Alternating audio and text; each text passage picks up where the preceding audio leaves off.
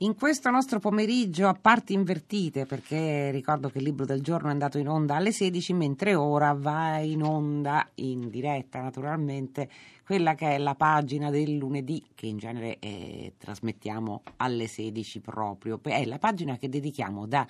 ormai diverse settimane ai mestieri dell'editoria. In questo caso andiamo a parlare di eh, come si fa l'editore indipendente o meglio, come si fa l'editore indipendente, un piccolo editore indipendente si finisce in classifica. Eugenia Dubini, buon pomeriggio. Eh, buongiorno a tutti un saluto a tutti gli ascoltatori, grazie di avermi invitato. Allora, Eugenia Dubini ha fondato la casa editrice NN Nomen Nescio, editrice sconosciuto dovrebbe suonare il nome della casa editrice, insieme a Edoardo Caizzi e Alberto Iba, era il 2014 e, e negli ultimi mesi è andata nei piani alti delle classifiche grazie ai libri di Kent Aruf. Quindi eh, come si fa, anzitutto come si fa a fondarla una casa editrice, con quale progetto e come quel progetto porta appunto a conquistare tanti lettori. Partiamo dall'inizio, Eugenia Dubini. Eh, cosa, come mai avete deciso di fondare la NN? Allora, la NN è stato un progetto che è stato rimandato nel tempo tantissimo perché era un nostro progetto mio e di Alberto Ipa da tanti anni noi lavoravamo insieme alla registeria nel, 2000, cioè nel 1995 e già intorno al 98 stavamo provando a fare una casa editrice ma poi non abbiamo mai trovato né il gruppo di persone né il momento giusto per dare seguito al progetto. Fino al 2013 dove ci siamo trovati io, lui, Edoardo e anche Gaia Mazzolini che faceva parte del gruppo fondatore eh, sin dall'inizio e, e, abbiamo iniziato a ragionare, era, erano i tempi della crisi, abbiamo iniziato a ragionare sulla possibilità questa volta di dar vita a questo progetto. Ecco, le difficoltà maggiori che si presentano a chi decide di aprire una casa editrice oggi, anzi oggi o quattro anni fa appunto dove come lei ricordate Eugenia Dubini la crisi c'era e come? Eh, sì, c'era una crisi eh, da, un, da un punto di vista che però era sempre la stessa crisi. Io avevo addirittura fatto la tesi di laurea sull'editoria e mm, si parlava di crisi già nel 1993, quindi era una crisi in cui si profetizzava la fine del libro, la fine della lettura e un po' io da osservatore anche esterno perché avevo fatto anche altre esperienze lavorative, mentre Alberto, Edoardo e anche Gaia erano stati nell'editoria per più tempo e uh, si mm, Abbiamo ragionato sul fatto che fosse proprio cambiata la lettura e fossero proprio cambiati i lettori, ma che nonostante questi cambiamenti ci fosse una rinnovata passione nel discutere dei libri e un modo diverso di concepirsi come lettori, soprattutto nei lettori forti che in qualche modo sono un po' oggetto dell'attenzione di tutti gli editori, piccoli e grandi, perché come si sa in Italia sono, i forti lettori sono fortissimi e sono appassionati e seguono le proposte librarie che sono tantissime e, e in qualche modo sono eh, la base dell'editoria, quella a cui si fa sempre riferimento. Ecco, Poi che, ci sono. Sì, che scusa. progetto? No, nulla. Eh, era per capire eh, che progetto vi siete dati, perché se mm, non ricordo male, voi poi siete usciti in libreria nel 2015, nella primavera del 2015 con due titoli, Benedizione di Kent Aruf e Sembrava una felicità di Jenny Offill. Sì. Quindi eh, scegliere buoni libri di autori stranieri, poi ci sono anche autori italiani naturalmente, però scegliere eh, un, la qualità, questo mi sembra vi siete dati come obiettivo. Eh, sì, la, una qualità dei testi letterari, però con una scrittura molto scarna, molto accessibile. Ehm, eh, i libri legati tra di loro da un percorso di lettura interno alle proposte case, della casa editrice e quindi una costruzione del catalogo che in qualche modo parlasse ai lettori anche eh, al di là della ripetizione di ogni singolo autore perché eh, sì, osservavamo che sia nella uh, letteratura anglosassone, nel mondo anglosassone sia in Italia si uh, cominciava ad essere un po' meno in relazione l'identità dell'editore con quella del lettore e quindi il lettore si affidava ad altri meccanismi per scegliere le sue letture, per uh, inanellare un libro dopo l'altro, quindi ci si affidava alle collane prima, questa cosa si era un po' persa, ci si affida sicuramente ad alcuni editori indipendenti come se hanno un chiaro progetto, se sono un editore di progetto e ci si affida ovviamente all'autore, una volta trovato un autore mh, tendenzialmente si leggeva tutto.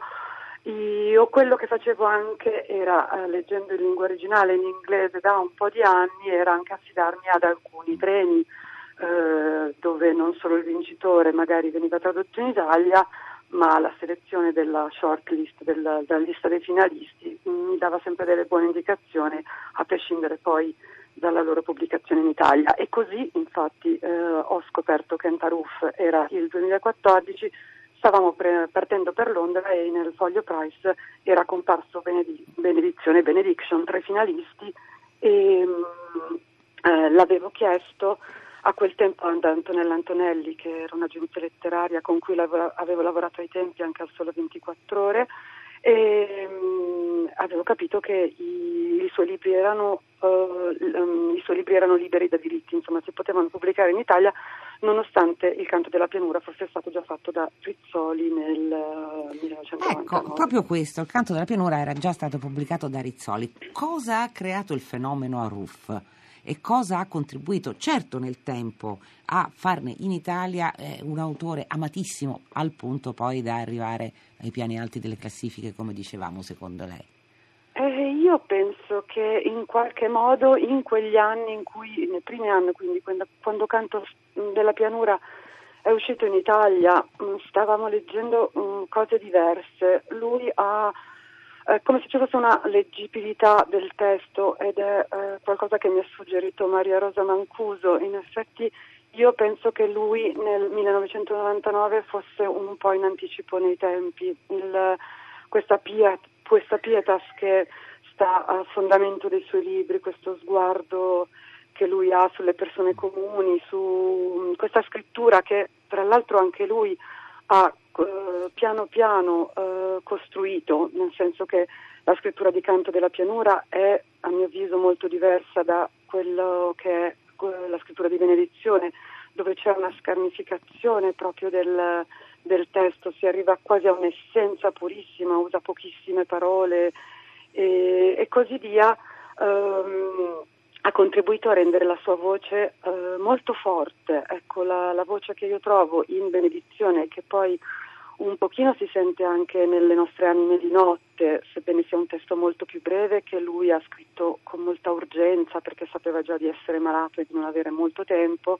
mentre usualmente ci metteva dieci anni. Tra un libro e l'altro ci sono dai sette ai dieci anni, quindi un lavoro di proprio scarnificazione, mi viene da dire, di levigatura del testo per renderlo molto puro. Ecco, forse a quei tempi eh, non eravamo pronti e non mi sorprende che anche in altri paesi europei lui non avesse avuto molto successo prima. Eh, è stato un autore riscoperto come è successo anche a Stoner, Stoner un grande caso. Sì, ci sono questi eh, scrittori che erano più c'è più un umanesimo anche nella letteratura americana che, che, questi due autori rappresentano ancora più profetico Stoner se ci pensi perché era uscito molto prima e eh, a quei tempi forse non, non hanno avuto un, un effetto. Devo uh, però forse aggiungere che al di là dell'intuizione, perché a me era piaciuto tantissimo Cantaruf eh, dall'inizio, a me, a Gaia Mazzolini, a Fabio Cremonesi, a tutto il gruppo che con, con me leggeva, eh, ci era piaciuto tantissimo e eh, siamo stati subito convinti di farlo, quindi abbiamo fatto subito un'offerta per tutta la trilogia ed è quello che ha anche convinto Cantaruf ad accettare la nostra proposta eh, perché era molto contento che uscissero tutti i tre libri eh, in Italia ehm, ehm, oddio non mi ricordo da che parte ecco, allora nonostante a voi abbiate fatto un'offerta per tutti e tre i libri deve aggiungere se noi rimaniamo con la suspense però non fa niente. Eh, eh, perché la cosa interessante che vorrei sapere da lei Eugenia Dubini questo dice, dice una cosa bisogna essere anche aver, eh, bravi a cogliere i tempi avere l'intuizione che ti permette di pubblicare un libro magari scritto prima come in questo caso però nel tempo giusto questo, e, e, ecco, ecco ha ritrovato il filo. Un, oh, sì, una, perché anche all'inizio noi non, non, avevamo assolutamente fatto nessuna previsione che potesse essere un successo di tale misura, però eh, è, stata, è, stato qualcosa come un, le tessere di un mosaico che siamo andate tutte insieme, per cui Kent Aruf uscito con noi che eravamo una nuova casa editrice che nascendo in un periodo eh, di crisi così forte eh, comunque mandavamo un messaggio di grande entusiasmo, eravamo sinceramente e siamo molto entusiasti del lavoro che stiamo facendo perché era un po' il nostro sogno e quindi eh, ci sono state tutto un insieme di cose che hanno eh, contribuito a costruire nel tempo questo successo da classifica, diciamo, perché sì. Aruf è uscito nel 2015, i librai l'hanno subito adottato, chiedevano a noi di andare in giro a presentarlo perché purtroppo lui era mancato prima di uscire, prima che uscisse anche Benedizione per noi e quindi eh, Fabio Cremonesi ha girato tutta Italia, tutte le librerie, anche con Alberto Iba dove si presentava la casa editrice e questo libro. Questo libro è stato adottato da tantissimi librai indipendenti. E quindi è importante come... la rete. Abbiamo non moltissimi minuti a disposizione, quindi io vorrei chiederle una cosa almeno. Tra l'altro io, oltre che in Taruffi, ho citato Jenny Offield, ma domani gli ascoltatori di Fahrenheit potranno conoscere Tom Drury che presenterà La fine dei vandalismi. Ecco, come scegliete gli scrittori italiani? Perché questa è la domanda fatale che eh, a ognuno dei direttori editoriali, editori che eh, partecipano a questa piccola serie sui mestieri di editoria va posta. Allora, eh, eh, noi abbiamo due collane che non sono collane che sono serie. Una è questa dove c'è eh, Gianni Offi, a parte Kent Aruf che ha la sua trilogia, dove eh, non facciamo nessuna distinzione tra autori italiani e autori stranieri né tra eh, eh,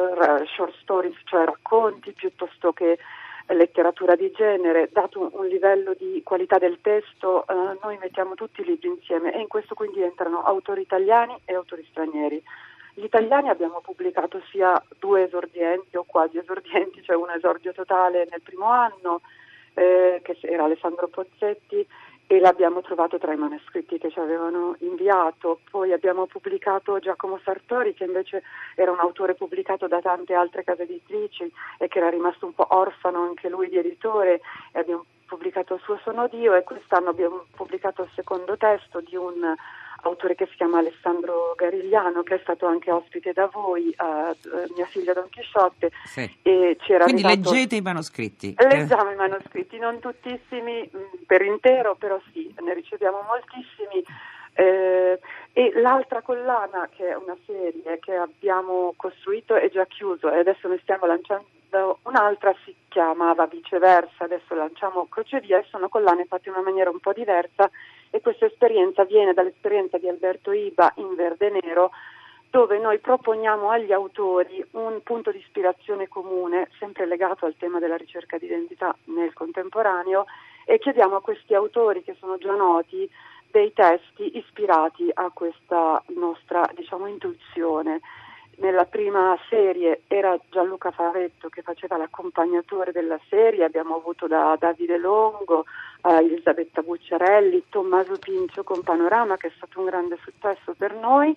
e poi abbiamo avuto, eh, erano sette in tutto, adesso con Alessandro Zaccuri stiamo cor- eh, curando una nuova collana che lanceremo tra la fine dell'anno e l'inizio del 2018. Grazie, grazie Eugenia Dubini, editrice di NN. Domani torneremo a parlare di NN perché, come detto, andremo col libro del giorno sarà La fine dei vandalismi di Trondrury che è stato pubblicato proprio da NN da pochissimi giorni. Sentite la sigla